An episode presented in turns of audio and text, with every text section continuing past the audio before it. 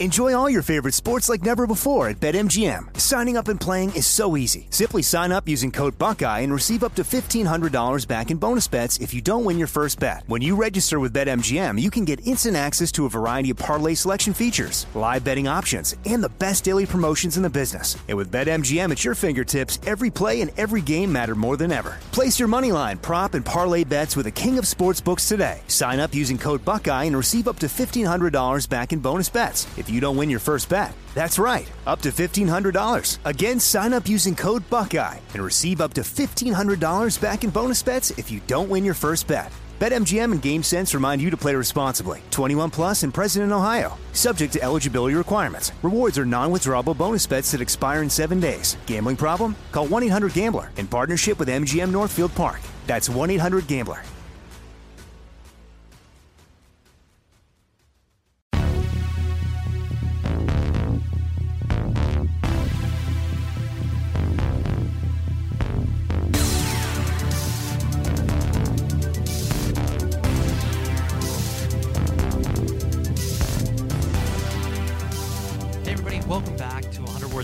Podcast. I'm Ray Harkins. Thank you very much for listening to the show and the episodes in general. Um, you know, I appreciate uh, all of the random emails I got from, uh, you know, taking last week off just because I did not feel like it was, uh, you know, the appropriate time, taking up space, you know, just kind of acting like everything was normal because, uh, you know, let's be honest, nothing is normal. Nothing's been normal for quite some time. Um, but last week in particular just felt extremely heavy. But I'll, I'll talk more about that in a moment. We have Will Putney, who is on the show this week, and he plays in a band called Fit for an Autopsy. But more importantly, he plays in a band called End. Uh, maybe not more importantly, but more, I guess, relevant of this exact moment because End just released a new record last week called Splinters from an Ever Changing Face. It's a brutal, visceral record. I am a very large fan of it, and I've wanted to have Will on the show for a while because uh, we ran across each other when we played some shows together. I want to say in 2018, and um, I've been a fan of his production work for quite some time. He is uh, the producer du jour right now, um, you know, and has been for you know the past couple of years. If you were a heavy band, Will Putney is for sure on your list to work with and I think that uh, the work that he does is uh, is pretty awesome. So Will and I dove deep into it, and I uh, my mind was blown. I'm not going to lie because he had a whole different trajectory for his life. Um, music was always a part of it, but uh, just this this really interesting kind of um, you know uh, I guess career path that was opening up before him, and he was like, no, I I just I just can't do this. So we get to discuss with him in a moment about that. But uh, yeah, you are you okay? Please take care of yourself. Whatever it is you're doing, um, we are just in in absolutely insane times, and uh, the best thing that you can do for yourself is ultimately taking care of yourself. You know, whatever it may, whatever that may mean to you, and uh, you know, holding your loved ones close, and you know, being able to support where you can, not only financially but of your time. And uh, you know, I I feel much better than I did last week. Just looking at these uh, incremental pieces of progress that uh, we've been able to see in regards to all of these peaceful protests that have been happening around the country and trickling down to suburbs and small cities. And it's just uh, it's unbelievable. I've i've never witnessed anything like this. Um, and seeing these changes that uh, you know police departments are starting to make across the country um, you know i know they are small steps and they are uh, you know it's part of the uh, you know arc of history that uh, these things you know happen uh, not in you know a single downpour but in raindrops. And uh, I'm just very excited to be able to support in every way I can, whether that's uh, you know donating financially, uh, showing up to some protests where I can, and uh, I'm just I just encourage you to you know figure out what this whole thing means to you, um, because it's not as simple as just like, well, I am not a member of the Ku Klux Klan, so I'm not racist.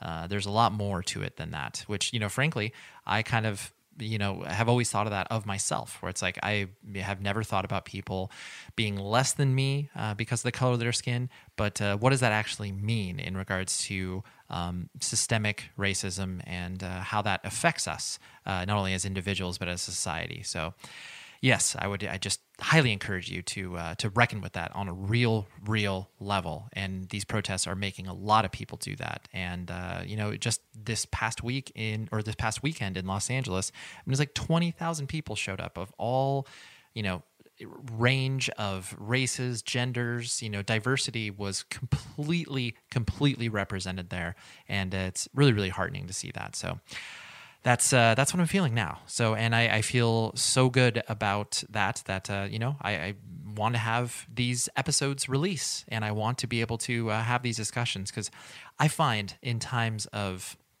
you know, uh, I guess, uh, crisis in times of stress is that when you are able to listen to conversations with people, um, it's it's comforting. You know, you feel like you're a part of it, um, and that's what I want to be here for you, the listener. So, anyways, here's Will.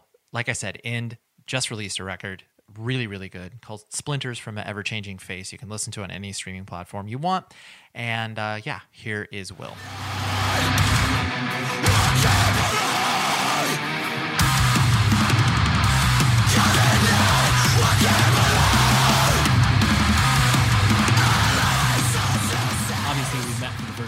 Person when we did those uh, dates in Canada with uh, End and Taken, and it was one of those things where um, you know you immediately struck me as uh, you know a dude who's obviously kind of you know down to hang and you know play shows and kind of your um, you know quote unquote typical band dude, and I, I don't mean that in a disparaging way, um, but at, at, the same time, that you know you you seemed pretty uh, reserved, like, and I again, I don't mean that in a bad way. Just in the like, you know, you're not the guy that's like, you know, you're not uh, Brendan, the life of the party, so to speak. so, I uh, I presume that people have a certain expectation uh, you know, when they're like, you know, heading into the studio with you, or you know, maybe think you are a certain person, and then you turn out to be something different. Um, you know, do you have any kind of sense of like maybe what people, uh, you know, I guess, kind of expect from you, or if your reputation precedes you in any any capacity, or is that something that is just something you don't spend any mental energy towards? Um, I think it's a combination of a, a couple things. I don't, uh, I don't act differently. I just, I just am who I am. You know, um, but I definitely, you know, when I get to know people, I'm probably a little more outgoing of a human being, you know. But uh, but yeah, like you said, I don't, I don't, I'm like, I just feel older around people at shows sometimes. Not that I am very old, but I don't feel like I don't drink or do drugs or anything. So there's no like party mode for me. Party mode for me is like spending hanging out with my friends and making jokes on tour and stuff like that. So I definitely if you ever met me at a show or if you meet me for the first time now, I'm not full on in your face, you know. Mm-hmm. But uh I think I I don't know if going if just being isolated makes me more antisocial. Like like sometimes I fear like it does, you know. Um because a lot of my work is just like me in a cave with just a few people at a time, you know, spending all of my time making records and stuff like that. So maybe I am like a little more, you know, I guess uh, uh, unapproachable or antisocial. Then it's not intentional or anything. It's just like I'm not just used to being around lots of people all the time. You know, I'm normal. Like I don't. I'm not. It doesn't bother me. I just. I've noticed that over the years that I'm like, yeah, it's like it's becoming fewer and far between where I'm actually just surrounded by a lot of people. It's strange to me, yeah. to, like to to notice that. You know, like, you know, my wife works in New York and she commutes to the city every day and she works for this company. So she's always around all these people. And I've noticed like that we interact with new people we meet differently and she's a little more outgoing. And I'm like, yeah, I, I guess it's just because of what I've become, you know. Um, but I never, you know, I'm nice. I think I'm nice. I don't yeah. try to be like mean, mean or unapproachable. I, if somebody wants to talk to me about anything, I'm always down. You know. Yeah. No, definitely. I, I, I mean, I think it is. Uh, you know, it, I'm glad you've you know kind of reflected and put some thought into it because it is interesting. Where you know you, you definitely thread a unique needle of you know being you know a band guy, uh, but then also being you know creative as far as your you know music production is concerned, and that's obviously what lends you you know credibility because you're not just like this you know producer who's good at producing records like you know clearly you have uh, you know talent outside of that too. And so you know i, I think it does put this like um you know uh the, these two worlds that you kind of have to exist in where it's like you know even though you obviously don't actively tour but just that notion of like you know the the show experience and being around a lot of people but then you're like well yeah i'm i'm usually only around you know two or three people you know maybe for a month otherwise yeah it's like uh I, I don't take it for granted anymore. Like I, I definitely have made in the past few years. I was like, I should go to more shows, you know, because there was a period there where I wasn't. I was just like working a lot, and my friends would come through, or bands I had recorded would come through, you know, New Jersey or New York, and um, I would be like, oh, I can't make it tonight. Like I, I gotta work, and I would, I wouldn't like reserve, I wouldn't like carve out time for my schedule to just go to more shows. And like, I don't know, the past year, I wound up going out to more shows, and uh, it was good for me. Like, I definitely felt like uh, it was like more of like a connection to that world than I had had in, in like the previous years, and and it was like it just felt good to like reconnect to some of that stuff, you know. And every time End goes out, we always have a blast, and then we come home, and I'm like, yeah, I should do this more. Like, this is good for me to do, you know. yeah. And uh, and we are, you know, like we've uh, we've actually the band's talked about it, and you know, and like obviously with the state of the world right now, it kind of sucks because we were gearing up to do a lot more, more than the band ever had, and then you know a bunch of things got scrapped.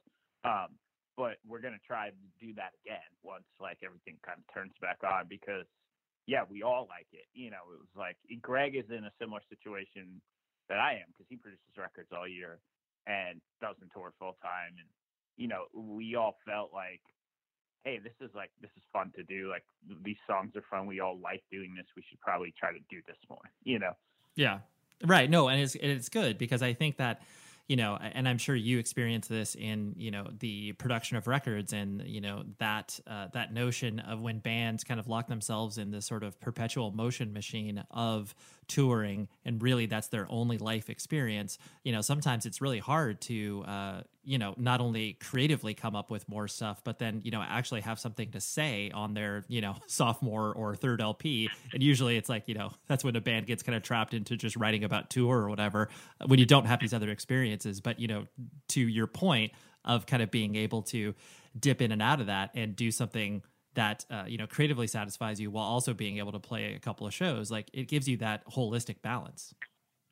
Yeah i think that balance is important. And like for bands that over i wouldn't say over tour but for bands that are so full time that don't reserve moments to do other things in their lives i do think it's uh, in a way sort of counterproductive for them too. Not only for the mental state of just like never being home and i mean there's a god there's a million fucking pop punk songs about missing your home or not want you know and it's just like yeah you don't want to become that guy over time like where you've just disconnected yourself from the the actual world and only live in a band you know with five people and i think that balance is like is is important you know it's healthy for bands to like take breaks have a hobby that's not music do something else and then you get to like come back to you know, creating music and touring like fresh and energized again. And, you know, I've seen bands burn themselves out.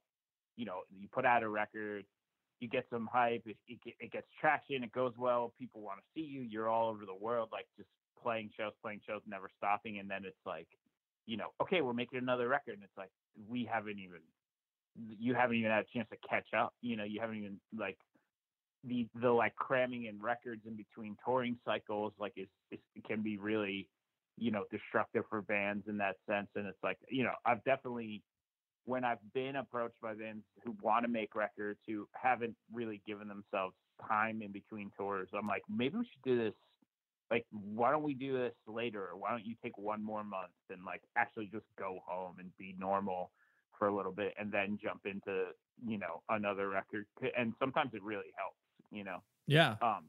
So yeah, it's that balance is super important. Yeah. No, for sure. It's it's cool when.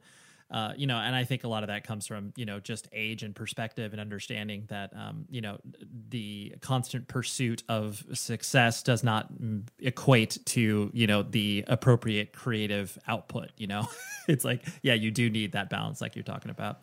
Um, yeah, absolutely. So, kind of focusing on you as a person, um, you know, I, I, I mean, I know you, but I don't know you at all at the same time. Where, you know, were you born and raised on the East Coast? Like, what was your kind of, you know, uh, I guess, growing up like? Yeah, I've been, I've been, uh, I lived in New Jersey my entire life. I, I uh, was born in like Central Jersey, and you know, lived lived up to there through high school, and then moved up closer to the city to go to college. And I've kind of been in North Jersey. Um, you know my whole adult life, I guess, in in and out of areas around around New York City. Um, and yeah, never moved never moved away. Um, I actually am pretty grounded here now because we just like kind of we just bought our new spot, which will be my like house and studio and kind of everything on this one big compound. Um, so I'm gonna be in New Jersey for a while, probably till I'm done making records, and then I'll probably head somewhere a little nicer per se. But, uh, sure, cl- more yeah, climate. I, yeah, I I like the East Coast. I mean, I've been everywhere, and I I do like the East Coast. It's probably not where I want to die and retire. You know, um, maybe somewhere by a beach would be cool. But uh, where right now, I like being in an area where things happen in the music industry and all the shows come through and um, it's accessible for everyone, and uh, you know, all my friends and family are here and stuff. So I'm just, I'm just gonna be here for a while, you know. Yeah, no, for sure. Um, and so, and what was your, I guess, household like? You know, like mom and dad in the house, brothers and sisters. Yeah, uh, pretty normal uh, childhood upbringing. You know, I have a sister, and my parents uh, were pretty supportive of me as a kid. Not super supportive of me doing music. It was the I did well in school, so they always just wanted me to be a doctor, and you know, it was like a that that was a struggle later in my life when I tried to switch gears with them, trying to understand how. Uh, you know, recording hardcore bands was going to make pay the bills. Think, yeah, yeah, yeah. I think they just didn't understand it initially until it started to work and then they you know now they you know my mom thinks it's great now my dad's out of the picture nowadays but uh i have a very supportive mom who is the best and um he she's uh she's way on board with all my life choices now which is great yeah no that's awesome and are your sister younger or older than you she's a little younger than me um she's a citizen. I call her. She works in insurance. Sure, she's a civilian. Yeah, yeah. yeah, yeah. She's a she's a she's a normie, but yeah, she's got a she's got her own family with a husband and two kids, and um, yeah, everything's good on that side. No no crazy family stories. Yeah, no, no, that's awesome. I, I, the only reason I dig into that is just because you know it's one of those things where, uh, you know, even though people may have a very, uh, you know, sort of uh, typical upbringing, the you know what you're talking about in regards to when kids start getting attracted to a subculture, regardless of your background, even if parents are totally understanding and supportive, uh, they still run into the notion of just like this is not conventional I don't know how to describe this to my friends what my ch- children are doing. Like, you know, it just it becomes yeah, of course, right, and it, it was, becomes difficult. But, yeah, I mean, as a child, they always supported me doing music, but never probably just always saw it as something that would be a hobby for me. You know, I mean, my mom used to drive me to band practice when I was like 14 years old and couldn't drive, and so you know, like, and they you know, I wanted guitar lessons as a kid. So they, I mean, they, they always supported me like pursuing the arts, but I don't think they realized that it would be more than a hobby one day. And yeah. then when that sort of turned over, there were some hard conversations of me, you know, yeah. hey, I think I'm dropping out of college with like 10 credits left to go record bands. they just couldn't, couldn't really process like that was a tough one to swallow for a while. But then what I mean, once they saw how committed I was to it and where like how it was going to be I was going to be okay. You know, it it, it was uh I think it clicked for them eventually when they got their heads around it. Yeah, for sure, for sure. Um, you know, so what uh what did your parents do for a living? Um, my mom works um in insurance also. Okay. She's like uh she works with hospitals and kind of is like a is coordinates between doctors and patients, handles sort of collections, claims and stuff. Yeah, sure. Yes, it works. Yeah, yeah.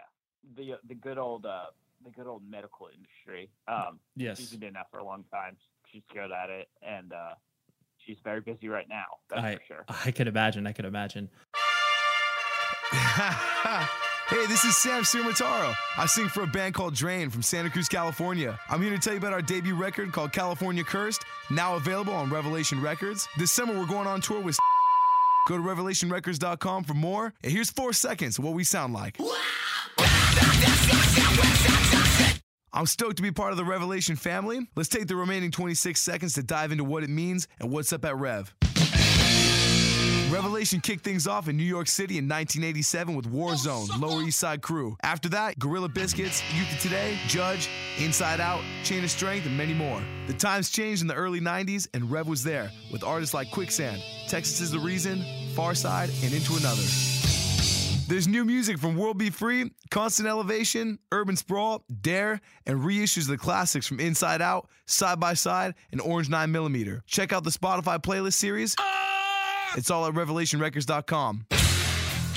um and Yeah. and so and, and like you said like you know when you're kind of you know going through school like you got uh, you know good grades and like you did you find yourself i guess um you know this isn't to uh you know like uh, puff up your ego or anything like that but you know school comes easy to some kids in regards to like oh this you know i can do this and get a b or i can try a little harder and get an a like where did you find yourself like did you you know really have to like work hard for stuff or was it like no i'll just i'll find these b's and i'm cool Uh, no, I was like a I was like a smart ass in school. I didn't. Um, I uh, was just pulling straight A's and was very bored with school. Got it. Um, I, I would like barely study, go to hardcore shows, like you know, still get an A.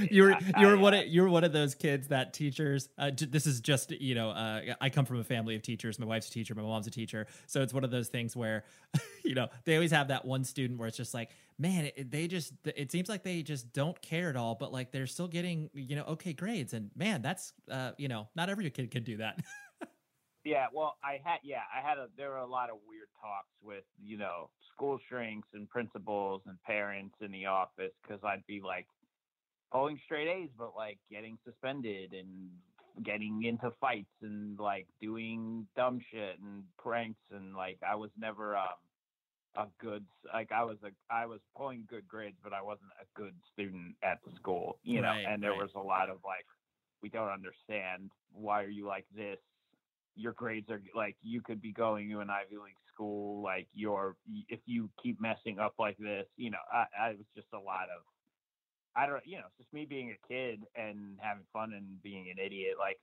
it didn't you know, looking back on it, I could have like ruined my life, but I I guess I didn't. Maybe deep down I just never was interested in anything I was really studying anyway, you know. sure I mean, I, I'm, it's not that I'm not interested in math or science, but it's like, I don't know, maybe earlier than I, then it kind of, before it even came to the surface, maybe earlier, I realized that, you know, everything I was like studying and trying to pursue in college, and maybe I just didn't really care about it, you know. Um, yep No, I- yeah, I totally guess, get it. You know, I'm not a dummy. I did do well in school, and uh, without really having to try, um, it just, it just, it's just how it went. You Yeah, know. yeah Um, yeah just ca- like like i was saying it just you know there are certain uh you know certain things like and especially it doesn't necessarily uh, mean that you're you know a, an incredibly smart person like you might have just been able to obviously understand how to kind of play the game like you know the moment where it's like oh if i put this this much effort into it i'm able to achieve this grade and like when you sometimes know how to do that like you just it's just about oh yeah this is how i can get through high school uh, with these sort of grades yeah, I think I, um, I, you know, I, I- definitely had to work for my grades, but I definitely wasn't. I could. I was never a teacher's pet or an overachiever. You know, um, I probably did the bare minimum to keep those grades, and then just work did other things with my life. You know, um, yep but yeah, I like, you know, I'm lucky that you know my life didn't take a weirder turn there, and you know some of my silly mistakes in high school didn't turn into like being expelled from high school or like not being able to go to college because I have this thing on my record or anything like that. Um, you know, it would have put me down a different path in life. Maybe who knows? Um, so Yeah. looking back, it probably I probably wasn't. I was probably making stupid decisions, but uh, you know, it all. That's what. That's what. out. Yeah. That's what. That's what you're supposed to do as a kid. Uh, yeah, um, I feel like yeah. I I mean now I'm like you you know if I could talk to myself when I was 16, I would be like just just don't do this. Like you you know like do you have to like punch a kid or like or like get suspended or break this or like you have to do this? Could you just not and then not get grounded and not like almost ruin your life like you know so i, I don't know It yeah. was, uh, Make, make some. Yeah. Right. Make some different decisions. Yeah. This show is sponsored by BetterHelp. We all carry around different things that stress us out, right? Like maybe it's something really, really small, like, man, that parking space, it's always taken. And I wish that I would be able to like get it instead of, you know, this person that maybe, you know, is the most courteous and considerate. I know that's something very random, but it's true. We all experience different things throughout the day that trigger us in so many different ways. And there are many times where I have been like, I wish that I had a, a spot or a repository for me to, you know, get this stuff off of my chest. Because if you bottle it up, that is no bueno. And then all of a sudden you explode on a coworker or a friend or a family member being like, the parking spot. And people are like, what are you talking about? That is where therapy comes in. And I love working with BetterHelp because I'm a huge advocate for therapy, broadly speaking. So if you're thinking of starting therapy, please give BetterHelp a try. It is so easy because it's entirely online. It's designed to be convenient, flexible, and suited to your schedule. All you do is fill out a brief questionnaire and then you get matched with a licensed therapist. And if you are not vibing with the therapist for any reason, you can switch it out at no additional charge. Get things off of your chest with BetterHelp. So visit betterhelp.com slash Ray today to get 10% off of your first month. That's better, H-E-L-P dot com slash Ray. Enjoy all your favorite sports like never before at BetMGM. Signing up and playing is so easy. Simply sign up using code Buckeye and receive up to $1,500 back in bonus bets if you don't win your first bet. When you register with BetMGM, you can get instant access to a variety of parlay selection features, live betting options, and the best daily promotions in the business. And with BetMGM at your fingertips, every play and every game matter more than ever. Place your money line, prop, and parlay bets with the king of sportsbooks today. Sign up using code Buckeye and receive up to $1,500 back in bonus bets if you don't win your first bet. That's right, up to $1,500. Again, sign up using code Buckeye and receive up to $1,500 back in bonus bets if you don't win your first bet. BetMGM and GameSense remind you to play responsibly. 21 plus and present in Ohio. Subject to eligibility requirements. Rewards are non-withdrawable bonus bets that expire in seven days. Gambling problem? Call 1-800-GAMBLER in partnership with MGM Northfield Park. That's 1-800-GAMBLER.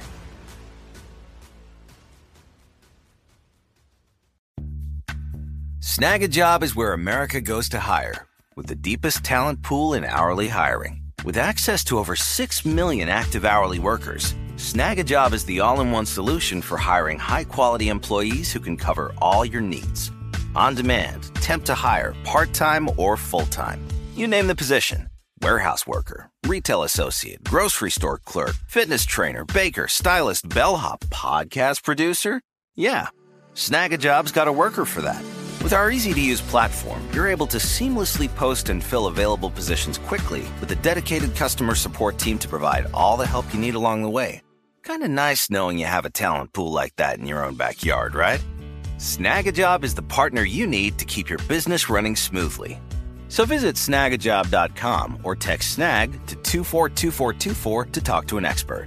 Snagajob.com, where America goes to hire. So uh, we're. Would- Did, would you kind of consider yourself like uh you know reflecting back on that like were you kind of a, a troublemaker per se or was it one of those things where Yeah, you I think- okay I think it was just a reaction to like the kids I was with in high school. I was, I, I wouldn't say the only, but I think in my grade and like I was probably literally the only kid who was into like hardcore.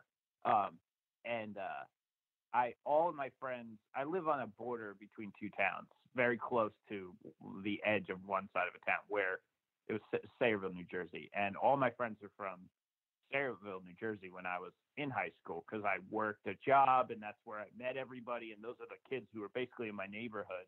And that school was like right down the street from my house. But I would I was bused like 20 minutes another way to go to this to go to Old Bridge High School, which is like um, you know of one of the biggest high schools in the state. And um, I was just on that town line where like I didn't go to high school with all my friends. And when even like as a in through middle school, all the kids I went with in middle school wound up going to like a Christian high school um, it, it, because it was a better it was a better school. It was like more of a private school style thing, and uh, I'm not Christian, so I I wasn't able to go to that high school. So I like from middle school and then into high school, I basically never went to school. I never went through high school with my friends, and uh, the stuff that I was into and the music. You know how polarizing high school kids could be. Like I'm the weird like heavy metal kid in in this school, you know, and uh, I didn't have any friends that I could like connect with with like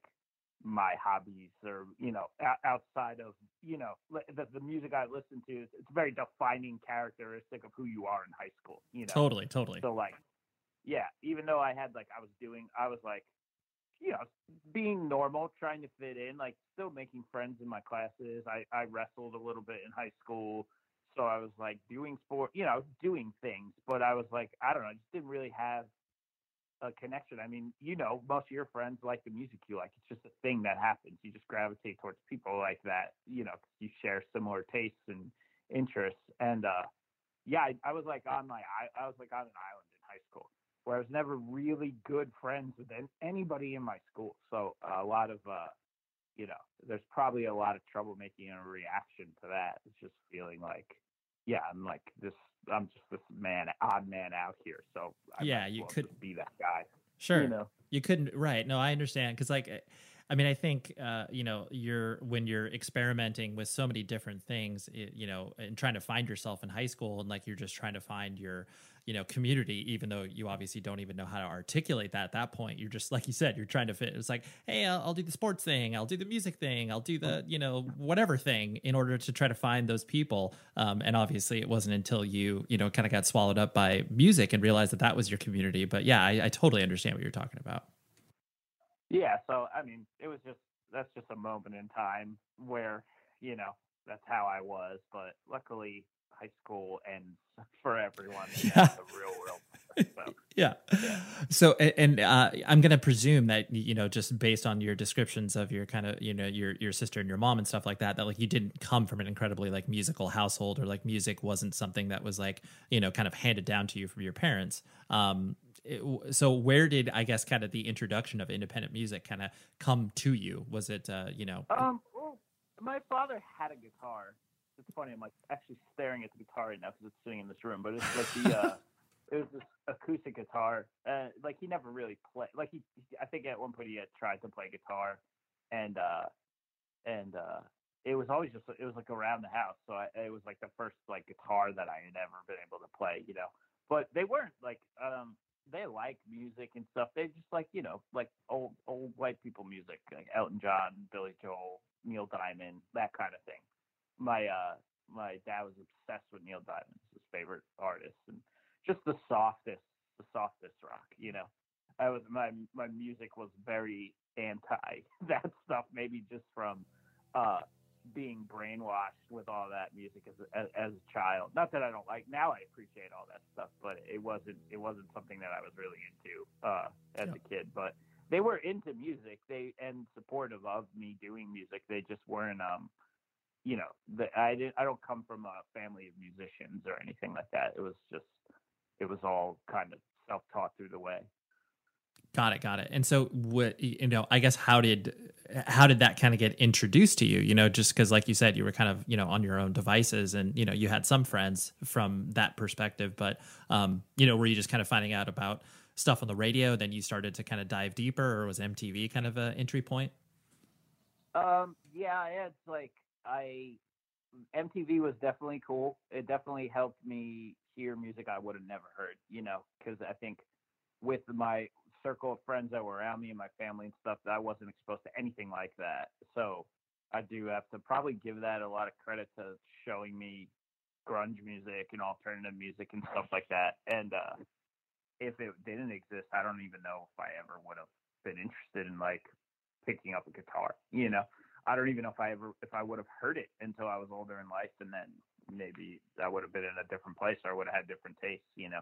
Um, but I, I, uh, my real introduction was when I was like 15. I started to work at a supermarket, or 14 or I guess 15 I was, and uh, I had met some kids there who all played instruments too, and they were into the hardcore scene in New Jersey. And there was a couple bands at that other high school that had played shows in the area and stuff. So I actually like started to go to shows around that time with these kids, and that was like my first introduction into, you know, they were opening for touring hardcore bands and like the more popular local New Jersey hardcore bands at the time. So that was like really my introduction into that world. And I was just very into it right away. You know, we had we had started to go. We went to a show or two, and I was like, I want to start a band. Like, I want to do this now. um, that's that's awesome. Like, what yeah. were what were some of those bands? Because I mean, you're I, I, Taken played, uh, you know, many many shows in New Jersey, and there were so many. Sure, rap- I would have I would have caught Taken at some point in New Jersey around ha- like Hamilton Street Cafe, nine or so. Oh yeah, yeah, absolutely. Yeah, yeah. I guess um, I don't know if you remember Club A, which would turned into Club Chrome, but that was really yes. like the spot. That was where, where everything came through. Um, later in life, I wound up working there because I was like, this is just like where I want to be all the time. and I was like door guy for a minute, did security stuff for a minute. I was like, yeah, I, I spent a lot of time at that place. That's um, awesome. That's awesome. Yeah. All, all, the every you know everything on the on the East Coast, and then the bigger touring stuff just came through that area in that time. So through my high school years, I mean, I was so lucky where we were. I got to see everything that was cool. You know, um, I, I, I talk to kids now who are like, "Yo, this band, like, I wish I could have seen them." like, yeah, saw them like five times, right down the street from where I live. Yeah, um, totally. And yeah, it's like I don't, I couldn't even. The list is endless. You know, I couldn't even fire off everybody, but it's like I don't. I, I was spoiled it, as far as hardcore shows went. We saw, we got everything over here. Yeah. Know? Well, and I I, I loved yeah. I loved New Jersey too because it was always I mean being from California and then going to the East Coast and being like wait a minute you can play like six shows within two hours of each other and they're all drastically different shows. Uh you know dra- like different kids are coming out whereas like you know in southern california like yeah you could play la san diego orange county but like you know then you got to drive up to san francisco and it's like wait you could just like hang out in new jersey and then pop up to new york and pop down to boston. It's like this is wild. It's crazy. Yeah, I mean that, and like seriously, a lot of bands like got their jump off from the East Coast because that's how you could build an audience. You know, like all the weekend warrior bands before they turned into real bands would just run up and down the coast. You know, do you know how many times bands like you know Hatebreed and Lamb of God and all of that stuff would just like do the weekends and run up. You know, we're gonna do Virginia, then we'll do Philly, you know, or then we'll do Baltimore and then we'll, New York, Connecticut, Mass, and just like circle up and down, play four or five shows, and and uh, yeah, like that. Just ha- everybody over here would just do that, you know. So we'd get the stuff from the south and the north that would always just like include New Jersey. We were dead in the middle of it, you know, sort of this perfect like crossroads point for the whole coast over here. Yeah, and the shows were awesome. Everybody wanted to come play here too because we the, the shows were crazy, you know and like highly attended. There was like a, you know, there was like a real fan base for extreme music in, in New Jersey at that time. Like, you know, that would have rivaled almost any scene in the country for sure. Yeah, no, I, I totally agree. Uh, so, what were kind of like you know uh, some of your I guess gateway bands, as it were, that you know really started to you know get you interested? I mean, like you said, once you went to a couple of shows, you knew you wanted to you know play in a band and stuff like that. But what were kind of you know your uh, your your touchstones early on? Um, a lot of the early victory stuff. You know, one of the, I think All Out War was one of the first shows I went to. Um, like the harder stuff from this area played played out a lot. Um, you know, you had you had like E Town Concrete, which was like a New Jersey staple at the time. And yeah. Candiria from Brooklyn and uh, like Fury of Five. Like I was, I was, I liked the hard stuff. Yeah, you you you, you were a you were a pseudo yeah. pseudo thug. yeah, yeah. I thought I ate it up because I did like I like as a child up until you know the end of middle school, I uh, I listened to a lot of rap music because that was just like pop, that was like you know the Well, whole it's popular. Yeah, yeah. gangster rap like explosion of the time. I was I was super into it. To me, that was extreme. You know, I liked it was the the form of extreme music that I had found. You know, and then grunge was extreme music to me. And then you know, Metallica was extreme music to me, and Slayer. And then I saw a couple hardcore shows. So I'm like, oh no, this is this is it. Right, Like, this is- this is just the sum of all these parts into the the most realized like over the top extreme stuff you know um and then like you know the more that was like my gateway and then the more sort of uh, i guess i'll call it artistic side of stuff started to creep in and dillinger exploded and you know converge would come down here a lot and it, it was like then i got kind of got introduced into like a more you know that world of like The I tech side. it more for creative hardcore you know like where Yep. where it kind of opened me up to like new ideas with music. And I was really into a, a lot of those bands and kind of took the deep dive and found Botch and Cave In and all, all those great records. And um, I think like a lot of, yeah, it was like, and the, the great part about this time was like all these bands would just play shows together. So it was like, you didn't, you got to see all of it. You know, I mean, there were so many shows around here that were like, oh, we're going to do, um, it's going to be like Convergent, and Candiria and Concord. And Yeah. it- it's like there's so many different things happening, you know, where it's like, yeah, it, it was just great to, it was great to be exposed to all of that at once. And I liked all of it, you know, and I still like all of it, but it, it kept my, it kept things fresh and it kept my like mind open to like, this is cool and so is this. Yeah. know? And I think that, I think being exposed to so many, um, different styles of music, like kind of acting, uh, like on these like collective shows, uh, was real really important for me to develop as a musician. And even today, I still attribute that that time as like this is how I learned how to like how what music was, like how to make music, and it, all comes from that time. Yeah, no, I, I really I, I appreciate that picture that you paint because I do think it's uh, important that like you know as you're doing your musical discoveries, you're kind of lifting up these rocks and finding all of these other you know genres and subgenres on top of each other, and you travel down that hole until you kind of reach your your you know limit of like okay, this is you know I've got enough or whatever. Usually when you're a kid, there's never enough, but yeah, being able to kind of combine that all together leads you to having a more uh, holistic picture of what you know music can be. It's like yes, you can like E Town, and then you can also like a band like the Luddite Clone or whatever. You know, like they're, not mutually exclusive. Yeah, and I think at the time the bands like were on board with that too. You know, more so than you see today. Like you don't see as much of that extreme crossover within the subgenres today on touring and stuff because people have a tendency to like maybe play it a little safer and book of tours that are more down the line and work. And I get that, you know.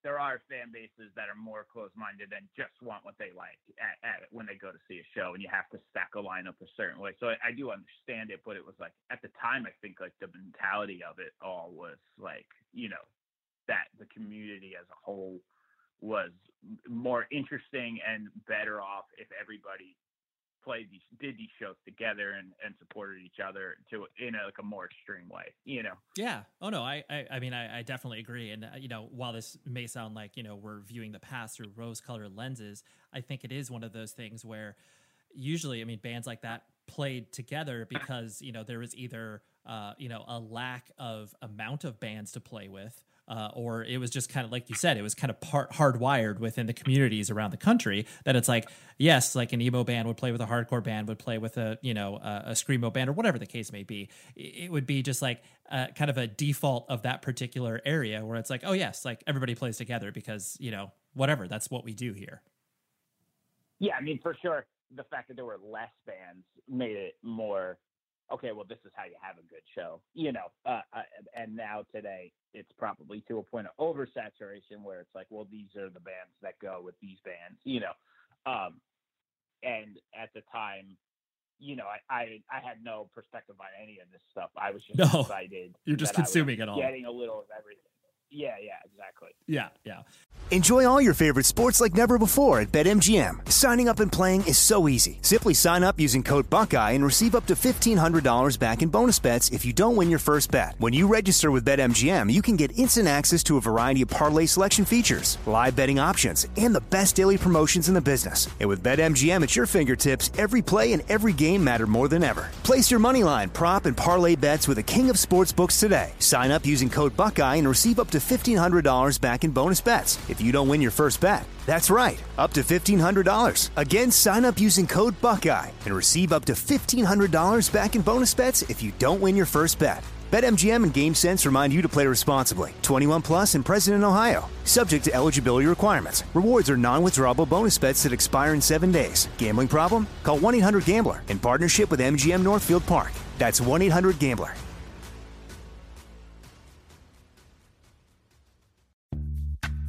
Snagajob is where America goes to hire, with the deepest talent pool in hourly hiring. With access to over 6 million active hourly workers, Snagajob is the all in one solution for hiring high quality employees who can cover all your needs.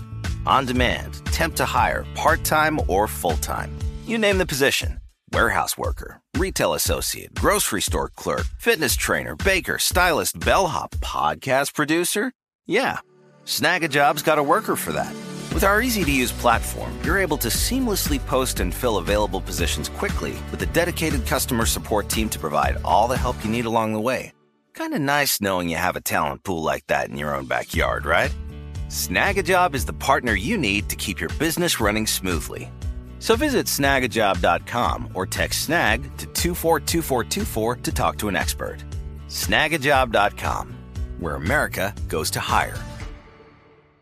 The Home Depot wants every mom to have their own outdoor oasis this Mother's Day, whether that be a new space to relax or a beautiful garden upgrade. At the Home Depot, you could give mom a gift that's as unique as she is with a stylish and comfortable place to entertain or relax for the mom who does it all. And with convenient delivery, you won't have to stress over getting it to her either. Looking to step up your Mother's Day flowers for the mom who's great with gardening? Let Mom's Green Thumb do some digging with colorful flowers, pots, and premium soils to bring out the most in her patios, walkways, and gardens with the Home Depot's Mother's Day savings event happening now. Get Vigoro potting soil, just $8.97 for strong, healthy, vibrant plants indoors and outside. Start your Mother's Day shopping and saving today by checking out the Home Depot's extensive selection online at homedepot.com or directly in store near you with convenient pickup and delivery options. See homedepot.com slash delivery for details. The Home Depot, how doers get more done. Band merch is something I've been obsessed with ever since I started to go to shows. I just loved the aesthetics and buying merch. And then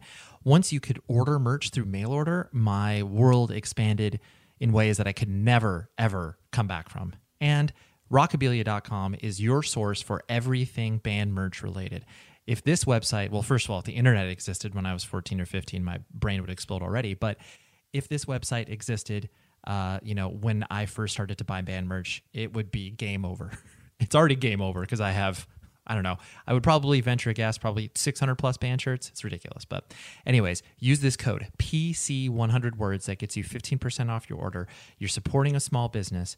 These people are hustling to get your merch, your long sleeves, your sweaters, your, um, you know, anything. They have puzzles. They have, I'll bet you, you can find swim trunks on there because, you know, it is getting into summertime. So, Rockabilia is your source for all of the officially licensed merch that you could possibly shake a stick at.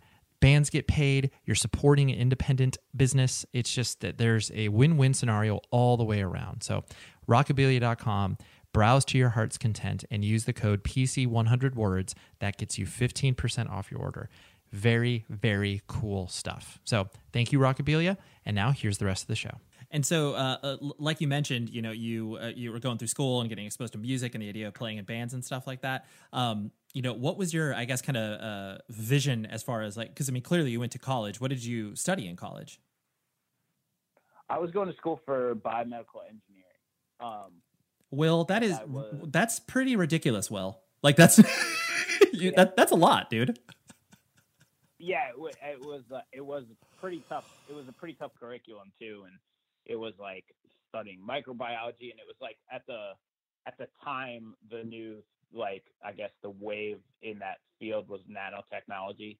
So there was a lot of stuff geared towards that and how like micro robotics work and getting into like you know prosthesis stuff and um it was like pretty intense, pretty crazy design classes and um it was like a really it was a wide background. I had to understand mechanical engineering, electrical engineering, all you know, physics, biology, all different forms of like microbiology classes, and it, it was it was pretty yeah, it was a it was a lot. It was a lot. That field requires um, such an understanding of like all of the sciences combined. You know, right? It's not like being a chemist and needing just to know how chemical reactions work with, other, with each other in the periodic table and stuff. It's like you really have to have a grasp on so many levels of expertise at once. Um, I was like, yeah, I was just like, this is a cool. I liked, I loved the idea of the field because I felt like it was that was like on the forefront of what science was doing, you know. And um, I worked at Lysol for a little bit with like a work internship, school connect kind of thing where I was like, you know, testing Lysol prod, you know, testing like Lysol products and seeing how they react with certain forms of like highly contagious diseases and all this stuff where, you know, some scary, some scary stuff, but also like it was, it was interesting, but the, the taste I got from that field was that, um, I think the real driving factor that led me away from that stuff was that the creative thinking side of it was pretty much dried up and disappeared. Like maybe it's a testament to where our country was at the time, but research and development was gone. You, you know what what I had kind of gathered towards the end of my stay at college there and from working with that company and stuff. It was not. It was no longer about like how can we invent new things and how can we create something that is going to change the world for the better. It was more about like all right, this is what we have. We don't have any money to do anything better.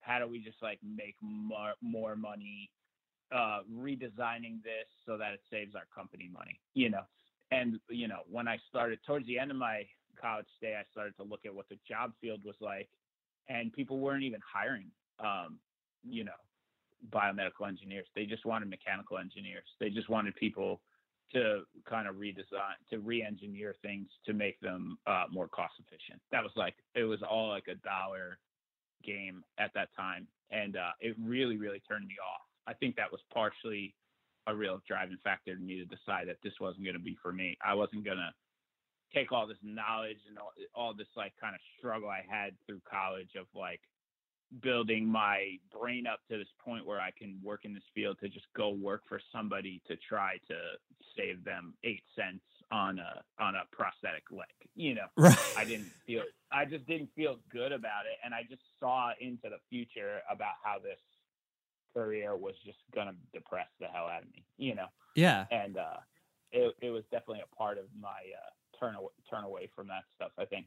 No, that's that's super interesting because I, I, and I'm sure too a lot of it, you know, uh, y- since you were attracted to this and you know clearly you had an experience with the subculture and i'm sure by that point you know had maybe had some tattoos and you know you didn't probably look like a sort of quote unquote conventional um, you know uh, a conventional person following this career path. Um, you know did people kind of look at you weird where it was like who is this guy? Like what, what is this guy that like you know kind of looks like he likes aggressive music or something like that yeah, I mean, my experience in high school was basically my experience in college too.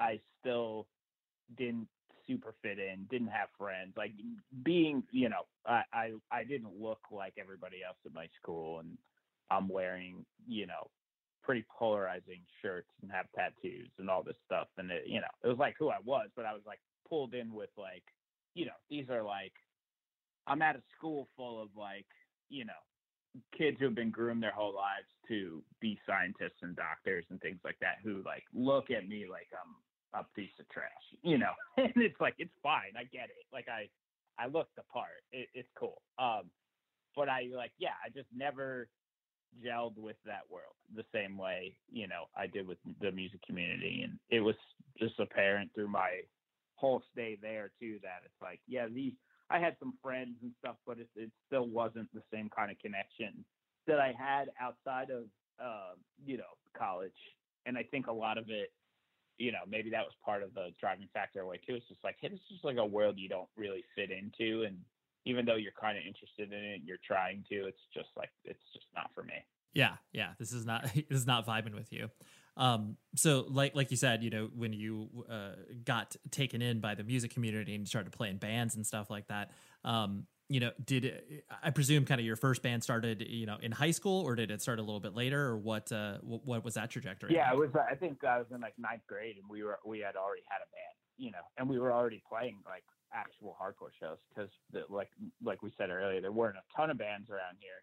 We had friends. We were a local band that people would come to see, and um, we got to play so many awesome shows that we didn't deserve to play just because. I, dude, I like love that. Yeah, I love that when you yeah. find that space of you being the local band that gets the call, like you know, whatever, once every other month to be like, oh yeah, can you what you want to play the show with Hatebreed or Converge? And you're like, we don't belong on the show, but of course we'll play. Yeah, well, I mean, man, we played so many shows we probably didn't deserve to play. it, was, it was out of control. Um, but yeah, I mean, it, it, was a blast. Like, right, I was I was playing these kinds of shows when I was like 15 years old, you know, and um, you know, our band wasn't good. It wasn't good at all. Um, we were just kids having fun, but we like were really into it, you know, and uh, I I knew there wasn't a future for that band, but we were. I was definitely. Eh, I had no intentions of ever stopping doing it, you know.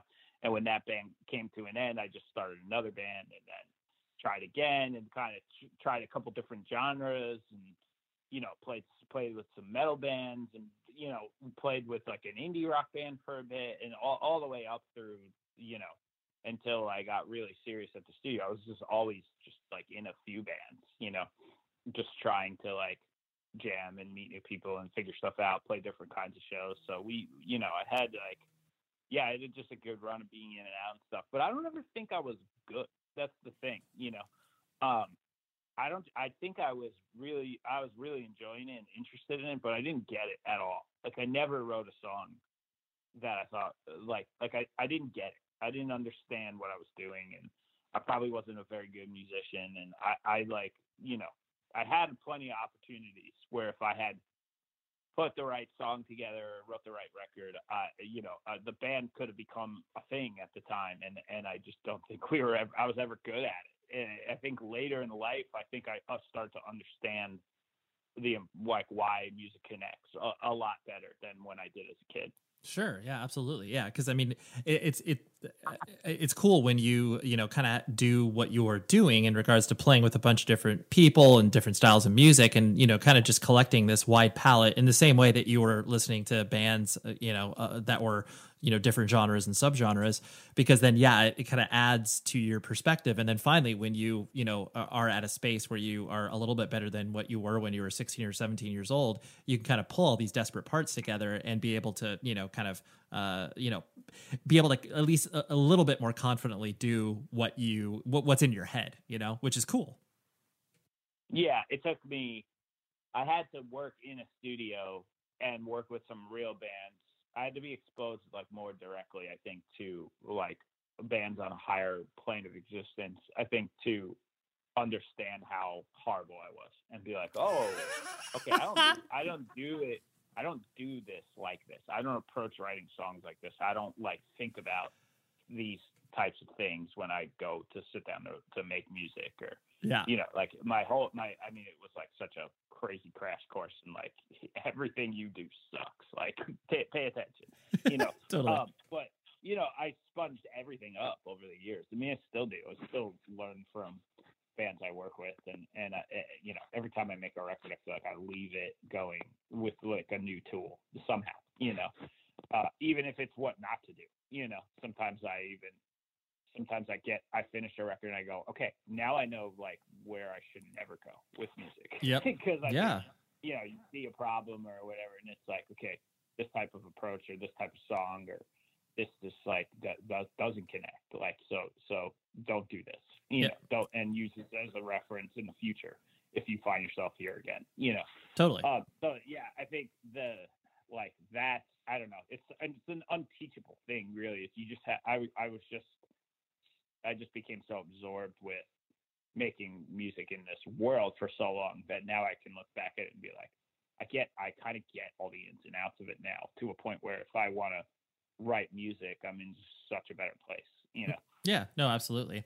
Um, and I and I know that you I mean you've uh, spoken about this in many different interviews and stuff like this. But you know when you started to work with uh, you know Machine and started to you know kind of be uh, you know his engineer, assistant, whatever you want to call it. Um, you know that what was kind of your first experiences like similar to what you were talking about where it's like oh once i see a more quote unquote professional band uh, you know do stuff you start to learn but you know what were some of those early memories that you have in regards to like wow, I can't believe I'm being able to watch this band like, you know, do this record or, you know, be able to uh, uh, kind of be that fly on the wall, even though you were obviously working, um, that kind of, you know, really just like blew your mind. Yeah. So the, the first record, which was also my first day of work, you know, that I had ever experienced or anything like that. Um, when I got hired to be like Machine's intern, he had just had like a kid and he needed a band he needed somebody in the studio to just like kind of babysit a band and hit record when they were you know they were writing mm-hmm. and the deal was like i would just sit i would just sit there not talk do nothing and when the band had an idea uh, that they wanted to document um, i would just hit i would just hit record you know and i watched um, i watched uh, this band called Blood Simple which was oh um, dude such a good record it was you know, a couple of the guys from VOD who was who at the time was one of my favorite bands. You know, I lo- I loved VOD as a kid, and um, this was my first like actual. Um, this was my first experience in a recording studio as like working in a recording studio. I was gonna sit there and watch like guys from VOD write music. You know, um, so it's like it was like that was like the first time I ever watched a band that I was like I think you know, I had thought VOD was an incredible band, and I was like, I'm, I can't believe I'm actually going to watch these guys like write a record. You know, um, to be honest, I don't love Blood Simple, but I I loved the I love what they were going for at the time. You know, it was like a different. It was like a bit, you know, VOD at that time had sort of fizzled out, and this was like a new endeavor for these guys, and uh, they were like just just hearing those guys talk about the perspective that they had on music at the time and having the goals in mind and I don't know, it just had opened me up to like, man, I never really put this kind of thought into writing music, you know. And um even though I don't like particularly love that band or anything, I learned so much from just watching that band.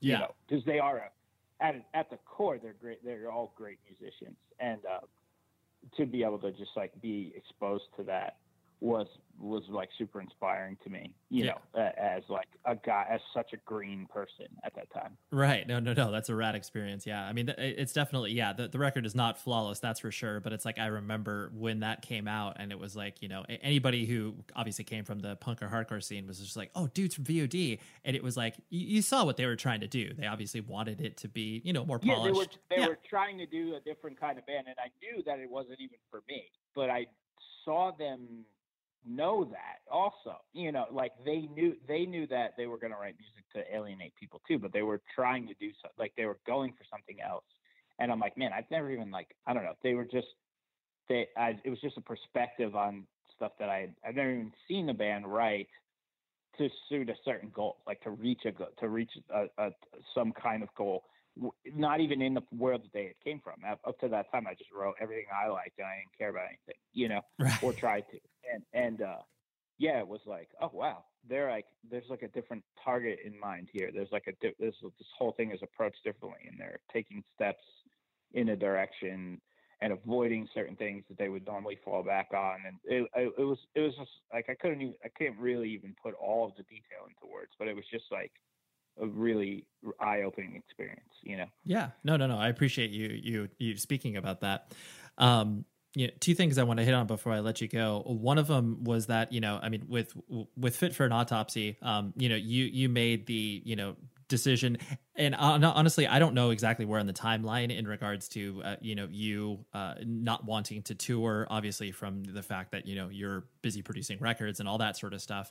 Um, that that's a really interesting and weird thing that not only the band is because you know it's incredibly successful and obviously you've put out a ton of records and you know you being the sort of musical brainchild of it all um you know I, I i don't even know if there's a question wrapped up into this but like the the idea of you being like hey i'm gonna put all this stuff together. You know we'll uh, I'll, I'll, get some of uh you know my my friends to go out there and tour and play with it. Um you know that's uh that's not conventional Will and I'm sure you no, rec- I'm sure you recognize that. Of course, it's not. Yeah, and I uh, people get confused about it all the time. right. And still to this day, if we put a song out and I'm in a music video or something, everyone's like, "Who the fuck is that guy?" like, all right. Well, first of all, yeah. Hold on. You know, yeah, yeah, yeah, yeah. I well, the band. So the band had started like shortly after I had started at the studio, and to the point where I was like able to record our first demo. You right, know, so. Right we were uh, barely but able to do it, you know. And um, then over like the first like initial couple years in this little gestation state there, we um, the band started to grow as my studio career started to grow, you know. And then I was getting to this point where I was like kind of becoming my own guy, producing my own records, and I was like right at that cusp of like, okay, I could do this full on now. Like I, Could pay all my bills. I'm starting to record bands that I kind of like, and you know the, the, budgets are getting pretty good and people are actually calling me to make records and i'm starting to make new relationships and it was also feeding into the band because the interest in the band was growing people were liking the records we were making and then i was kind of getting calls based off of those records and then we were touring with bands that i was also recording you know i like i would work with a band because they liked uh, that fit record that i had made and then uh, those bands would wind up even like touring together because we would meet, hang out. Like that community was like kind of, you know, we were all those all those like circles were just connecting, you know, with each other at the time. And the band, you know, the band started for fun. It didn't start as like a we're gonna do a full time band. It, it never the intention of it never was. It was like we we're just gonna play shows around here and have fun. Like it, it I had no one thought we would be a band like that that that did 10 months of touring a year, you know. Um, so that started to pick up, and I did some touring with the band, and then I realized like the strain it was going to put on the studio, you know. And I was like, hey, if I do this band full time, I'm not going to be able to have this career. Like, I'm not going to be able to have a studio to work out of. Machine's going to get another guy in there. Like I can't be gone all year. People aren't going to call me for records because I'm not going to have any records. So I just had, to, you know, I sat down with the guys. We had like a transitional period where, you know, our our drummer had the same itch and he, you know, got cold feet about full time touring and we were like, okay, we have to replace him. And I was like, yeah, we should, we just should talk about this, right? So what is the goal of the band, you know?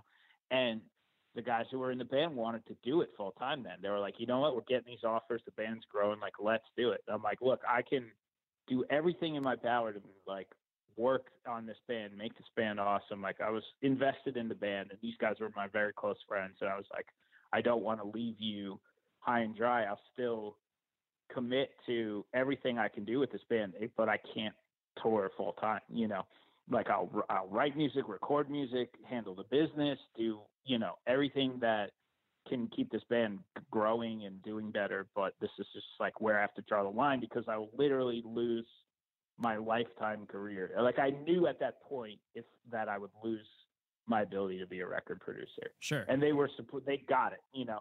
And I was like, let's find a guy who's great at guitar, who can do a better, even a better version probably of what I can do on a guitar, and let's let's add him to the band. Let's make have a six piece band. Like he's just a full time member, not a fill in, because he's not gonna be a fill in. He's gonna be the guy in for the long haul, and uh, and I can stay home and make records and, and work on and work on all the fit stuff, you know, from afar. And it's it it was a strange relationship initially, but it's like I mean, it works out so good for our band. Like, right, totally. I'm able to stay productive at, at home. I, I manage the band and can handle like so much without having to, you know, being on tour and also trying to take care of all the stuff can get, you know, pretty hairy because they have their own things to worry about, and their own day to day routine and tour managing stuff. And it, it, it's just become this like really good relationship where, you know, I'm still able to like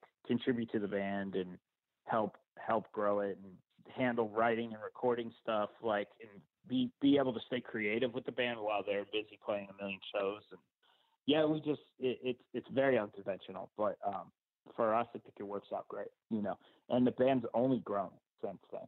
Like we haven't had a side staff or any, you know. Right now, we're in a better place than we ever were, and I think um, you know, it, it's not broken. So yeah, no, no, happy that it worked out. Right, right. No, and I, I, really, I mean, I, I like that just because it's like, you know, what I've sort of recognized about you from afar is the fact that you really, you know, enjoy the business aspect of not only obviously your production career, but, you know, the band stuff as well. And not everybody can kind of step into that um, and be, um, you know like not not only just like be proficient at it but you know you you've had this really kind of specific focus on both uh, aspects of what the business is and enjoy it. And i think when you kind of combine those two because you know i mean you know just as much as i do because we have many many friends that exist in the same ecosystem as us where it's like their you know business person in the band uh, gets kind of thrusted you know gets foisted upon them. And it's not like they chose it because they're good at it you know? And it's like it, it it's yeah it's a hard thing, but you know, you've been able to kind of balance that. I wouldn't say I enjoy the business aspect of it. Okay. Enjoy is a crazy word. But I I've seen enough stuff be mismanaged and like I just felt like at least now I feel like I'm in a good place to take care of the band on the business side and not you know I we really haven't crossed paths with another person where I felt like they'll they'll be as involved and invested in the band as like I would just be if I did it, you know. Um, I mean, I think that's the only reason why I just chose to handle it all because I knew I could kind of do it. I knew I could all the things the band was trying, all the goals that the band were, you know, was looking to do, and all the hills we were trying to climb. I was like, I think I could pull all this off, you know. And uh, it's like if we can just do it ourselves, there's nothing better not that it's like fun to be manager all the time because I I like it at times and then at times I want to pull my hair out. Right. You're, you're, a manager too, and I have a full time job making records, so and sometimes it can be a bit of a task, you know. But I was like, I'd rather just work it through the right way. Where we're always making the decisions ourselves, and we always have the best interest of the band in mind, and you know, we we rarely disagree as like a band on what steps should be or what what a decision should be made. Having an outside person force us to do something that we maybe wouldn't want to do, I don't think uh, necessarily would would be a great idea for us because we've trusted our instincts from you know the beginning and like have been on a good path with the band. So again, if it's like not broken, I'm not you know there's nothing to fix. I'm just happy that it's working. Um, but yeah, it's like I don't know. I just fell into it, and I and I think it's um, you know, for me, it's like a it's as a, as an artist, I'm very attached to the whole process with that band, and I I just want to make sure it stays as pure as it is for us right now. Yeah, know? no, for sure. I mean, there's no there's no greater um, you know control uh, of you know the artistic vision than when you're kind of like pulling all of the parts moving together and not only the creative process but the business process as well. And so yeah i totally understand where you're coming from. And yeah just not everybody yeah, yeah not everybody has the uh, patience or proclivity to be able to kind of you know do both. So it's just it's cool that you have a brain for both. That's what i'm saying. Yeah. And you know to be honest tomorrow we got a call from somebody who wanted to manage the band who said hey i, I have this idea. I want to do this. This is where i could see this is where you're kind of not hitting this or you're messing this up and this could be better. And if I saw a whole plan in front of me that was better than mine, I'd be like, you know what?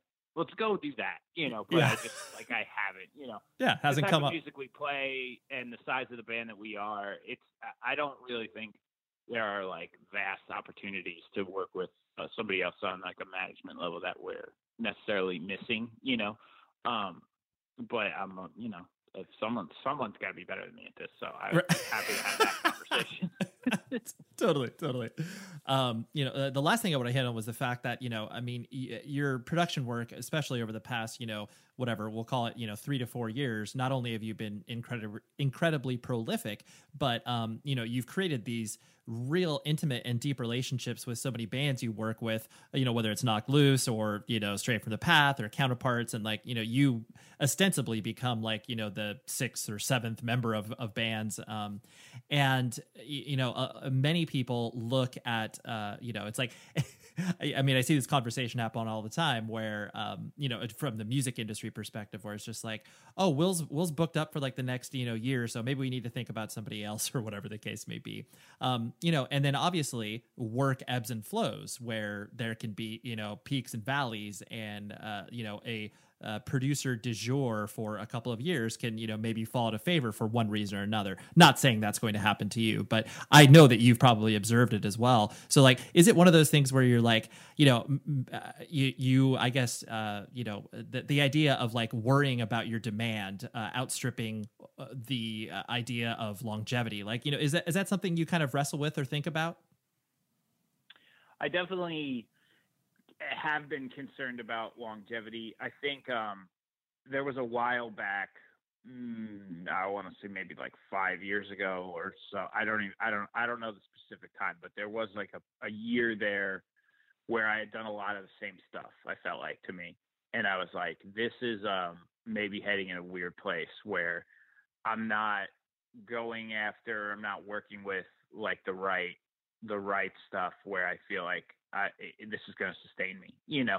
Um, not that the bands weren't good or that that I didn't have success that year because it was a good year, but um, I was starting to worry about that uh, like a few years ago, and I did make a conscious effort to be like, I need to uh, not care about budgets. If something is like awesome, I need to try to do it, and you know, just just for me, it was important to just make important records, you know and I did take a year or two where I was like, I, I, I think I spent like a year being like, I'm going to try to do a lot of records uh, with bands that I never worked with, even if they're smaller or they're not like, you know, my go-to bands per se, or, you know, the, the ones that I had already had been doing deeper into their catalog records for and stuff. I was like, I need to find, you know, some stuff and connect with new people and make some records that I think will like start some careers and bring some bands to the forefront of stuff. And then I did like pursue bands like, you know, Knocked Loose and Vein and Incendiary. And it was just like stuff that I knew I was passionate about. I had like connected with the music and I was like, I see that I can do stuff with you or, you know, I like, I, I understand what your band's doing and I have like a background in this where I think we can make, um, some really important records together. And I would just like, I just kind of hit those bands up, you know. And um, I wound up making, I wound up like having a really rewarding time doing that. You know, it was like, it was great for me mentally to like only work with stuff I was like really into. And even though these bands were younger or less established or whatever, it was like that. I just like saw it in the bands. I kind of wanted, I wanted to like take shots on stuff like that. And um, yeah, I mean, some of it's worked out great, and um, now it's like bands that I have these relationships with that are on higher platforms that will continue, hopefully will continue to work together and grow together and stuff. So I do, um, I do think about that a lot, you know, and, um, I do, I, I hate that people think that I'm too expensive or always booked because yeah, I yeah. always try to make, I always try to make stuff work if it's the right project. Like there's never been a time where an incredible band has showed up asking if we could work together that I haven't figured it out. You know, whether that's like a schedule or a budget or whatever, there's always like I always try to find a way to make those types of things happen.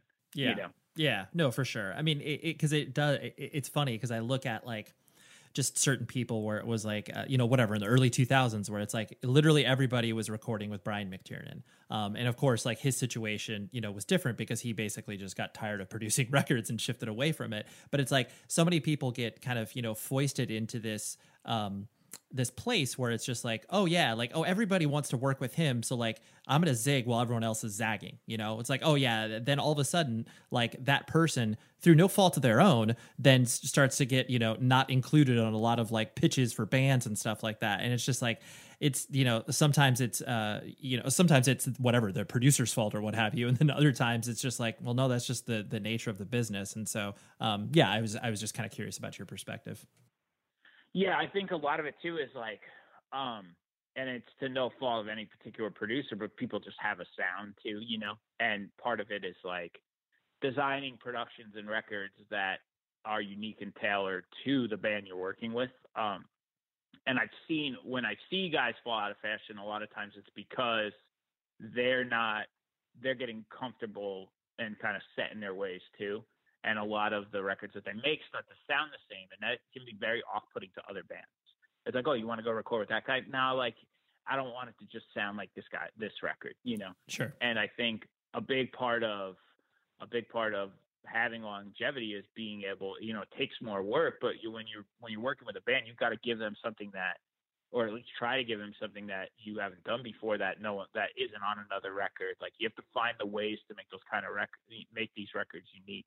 And if you look at like some of the band, you know, like in a year of stuff I've done, like going from Four Year Strong to Thy Art Is Murder like those are different sounding records you know and like they, they don't even sound like the same guy made them you know, and it's like if I just had a sound, eh, I would stop getting calls from bands like this because it wouldn't, you know, it's not going to apply. It's not going to apply for everyone, and you're going to just kind of it kind of pigeonholes you, and you lose the ability to work with uh, bands outside of from just the one particular production style you have. Um, so I try to keep it interesting, like uh, in that sense, and I'm always like, it takes more work, and there's like a lot more I have to invest a lot more time and creativity into every record I make, but I try to get records to a point where it's like, cool, this like, you know, this doesn't sound like the other records I made, and that's cool, you know. Yeah. And uh, you know, when people are like, "Oh yeah, you have this sound, it's great," I get like real uncomfortable. Like, so, "Oh, I love your sound." Like, I'm like, "Oh, I hate that you think I have that." You know, I mean, Yeah. it's inherent. There's Yeah. no way around it. You just your ears are trained to go to a certain place. So I definitely understand it, but I was like, I'm conscious of it, and especially with the new bands I work with, I'm like always thinking like, I gotta make this not what I've done. This has to be something fresh, and you know, it's like I think it's just part of that process, but it's also what keeps me interested in it too. Yeah. And I think if I just made the same record over and over again, I'd be pretty over this pretty fast. Right. Yeah. Yeah. yeah. People would be like, uh, yeah. So if you want uh, Will to make you the loudest sounding band possible, like, yeah, you just go to him for that. Uh, but don't think about him any other way, you know? And it's like, well, yeah, I mean, yes, of course, people are always going to think of you as being, you know, the heavy producer and, you know, working towards bands that kind of sound like that. But, you know, it, it isn't until, I mean, to your point, it is always interesting when you have, um, you know, I mean, it's like, dude, I, when Hopesfall worked with, uh, you know, Matt Talbot from Hum, it was one of those things where it's like they could have worked with any producer in the early 2000s that could have harnessed their sound and done a really good job with it. But it, it wasn't until they looked outside of what would be considered the quote unquote typical realm to be able to kind of like expand the horizons and thought processes of bands and then frankly kind of you know make the recording process more you know democratized for bands to be like oh yeah like if i am this sort of band that you know if i am an indie rock band i can think about Will Putney it's like why not Yeah, to be honest, I love it, and I still have this mountain to climb. I feel like because you know nowadays, like I mean, I I listen to less heavy music than I ever have in my life, and I listen to more bands in that world, and I would love to record, you know, stuff like that, but I don't really get the call for that because I'm still the guy who makes like all the scary music, and uh, it's not, you know, it's not something I really should be complaining about because I'm happy uh, and very fortunate to to even have a career to make records. But it's like, yeah, I have a tough time getting over that, you know. And you're you're just known for the records you make that are popular, and it's hard to like, you know, I, I can sit down and I've I've been in a room with bands and had conversations with bands, you know, from outside these genres I work with, trying to record them, and you know, those are the ones I usually lose, you know, which I get. And if I was you know, for a particular band, I can understand the hesitation. Um, but I've like, you know, I'm like trying to make a conscious effort to get out of the box as much as possible and try to kind of work with bands in different worlds because I just think as from a creative standpoint, I would come in with so many fresh ideas because this isn't something that I've beaten to death for years and years and years, like that I could do some really cool stuff, but it's hard to kind of yeah it's hard to get bands to take like a more of a risk on me per se, you know, yeah because they're, you know, I'm not showing them records that sound like their band. Right. You know, Totally, totally. Yeah, it's not. It's not like yeah. Again, using an indie rock band as an example, be like, oh yeah, you know, Will make us sound super heavy, and it's just like, well, uh, you know, I mean, I'm not going to make you sound like you know, uh, Harm's Way. Like that's a little ridiculous, but yeah, I understand what you're saying though.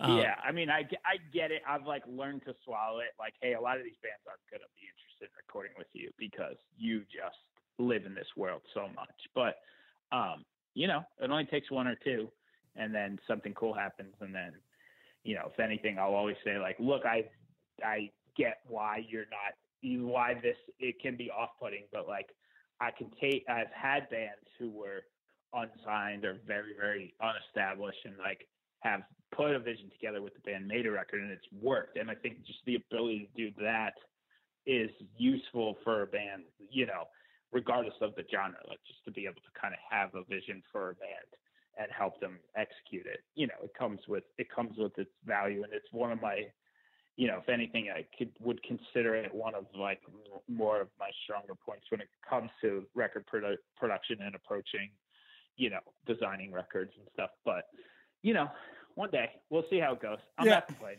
Yeah. Everything's, everything's all right. Yeah, no, no, for sure. Well, Will, thank you so much for hanging out, dude. This has been fun. I appreciate you letting me uh, to get to know you a little bit more. Yeah, no problem. Thank you for having me. I'm a fan of the podcast, so it's a pleasure to be on. That's awesome. All right, Will, that was great, and I appreciated him coming on the show. I appreciate uh, his publicist uh, Tim for setting this up, and uh, yeah, we're going to have another great discussion next week with Toby Morrell from Emery, who um, he does a, uh podcast called Bad Christian, and that's kind of how I know him. I mean, obviously, I knew Emery, and uh, you know, become friendly with some of those guys in the band, uh, but he, his personality uh, really came to light once I listened to that podcast, and once I really, um, you know, got to know him a little bit better on that front. So yeah, excited to have him, and because they have a new record that's coming out very soon. So that's what we got next week. And uh, please be safe, everybody. The show is sponsored by BetterHelp. Trust me in saying that no matter who you are, mental health challenges can affect you, and how you manage them can make all of the difference. That's why everyone should have access to mental health support that meets them where they are and helps them get through. BetterHelp provides online therapy on your schedule. It's flexible, simple to use, and more affordable than in person therapy. Connect with a licensed therapist selected just for you. Learn more at betterhelp.com. That's betterhelp.com. With Lucky Land slots, you can get lucky just about anywhere. Dearly beloved, we are gathered here today to. Has anyone seen the bride and groom? Sorry, sorry, we're here. We were getting lucky in the limo and we lost track of time. No, Lucky Land Casino, with cash prizes that add up quicker than a guest registry. In that case, I pronounce you lucky. Play for free at LuckyLandSlots.com. Daily bonuses are waiting. No purchase necessary. Void where prohibited by law. 18 plus. Terms and conditions apply. See website for details. There's no distance too far for the perfect trip. Hi, checking in for. Or the perfect table. Hey, where are you? Coming! And when you get access to Resy Priority Notify with your Amex Platinum card Hey, this looks amazing. I'm so glad you made it. And travel benefits at fine hotels and resorts booked through Amex Travel, it's worth the trip. That's the powerful backing of American Express. Terms apply. Learn more at americanexpress.com slash with Amex.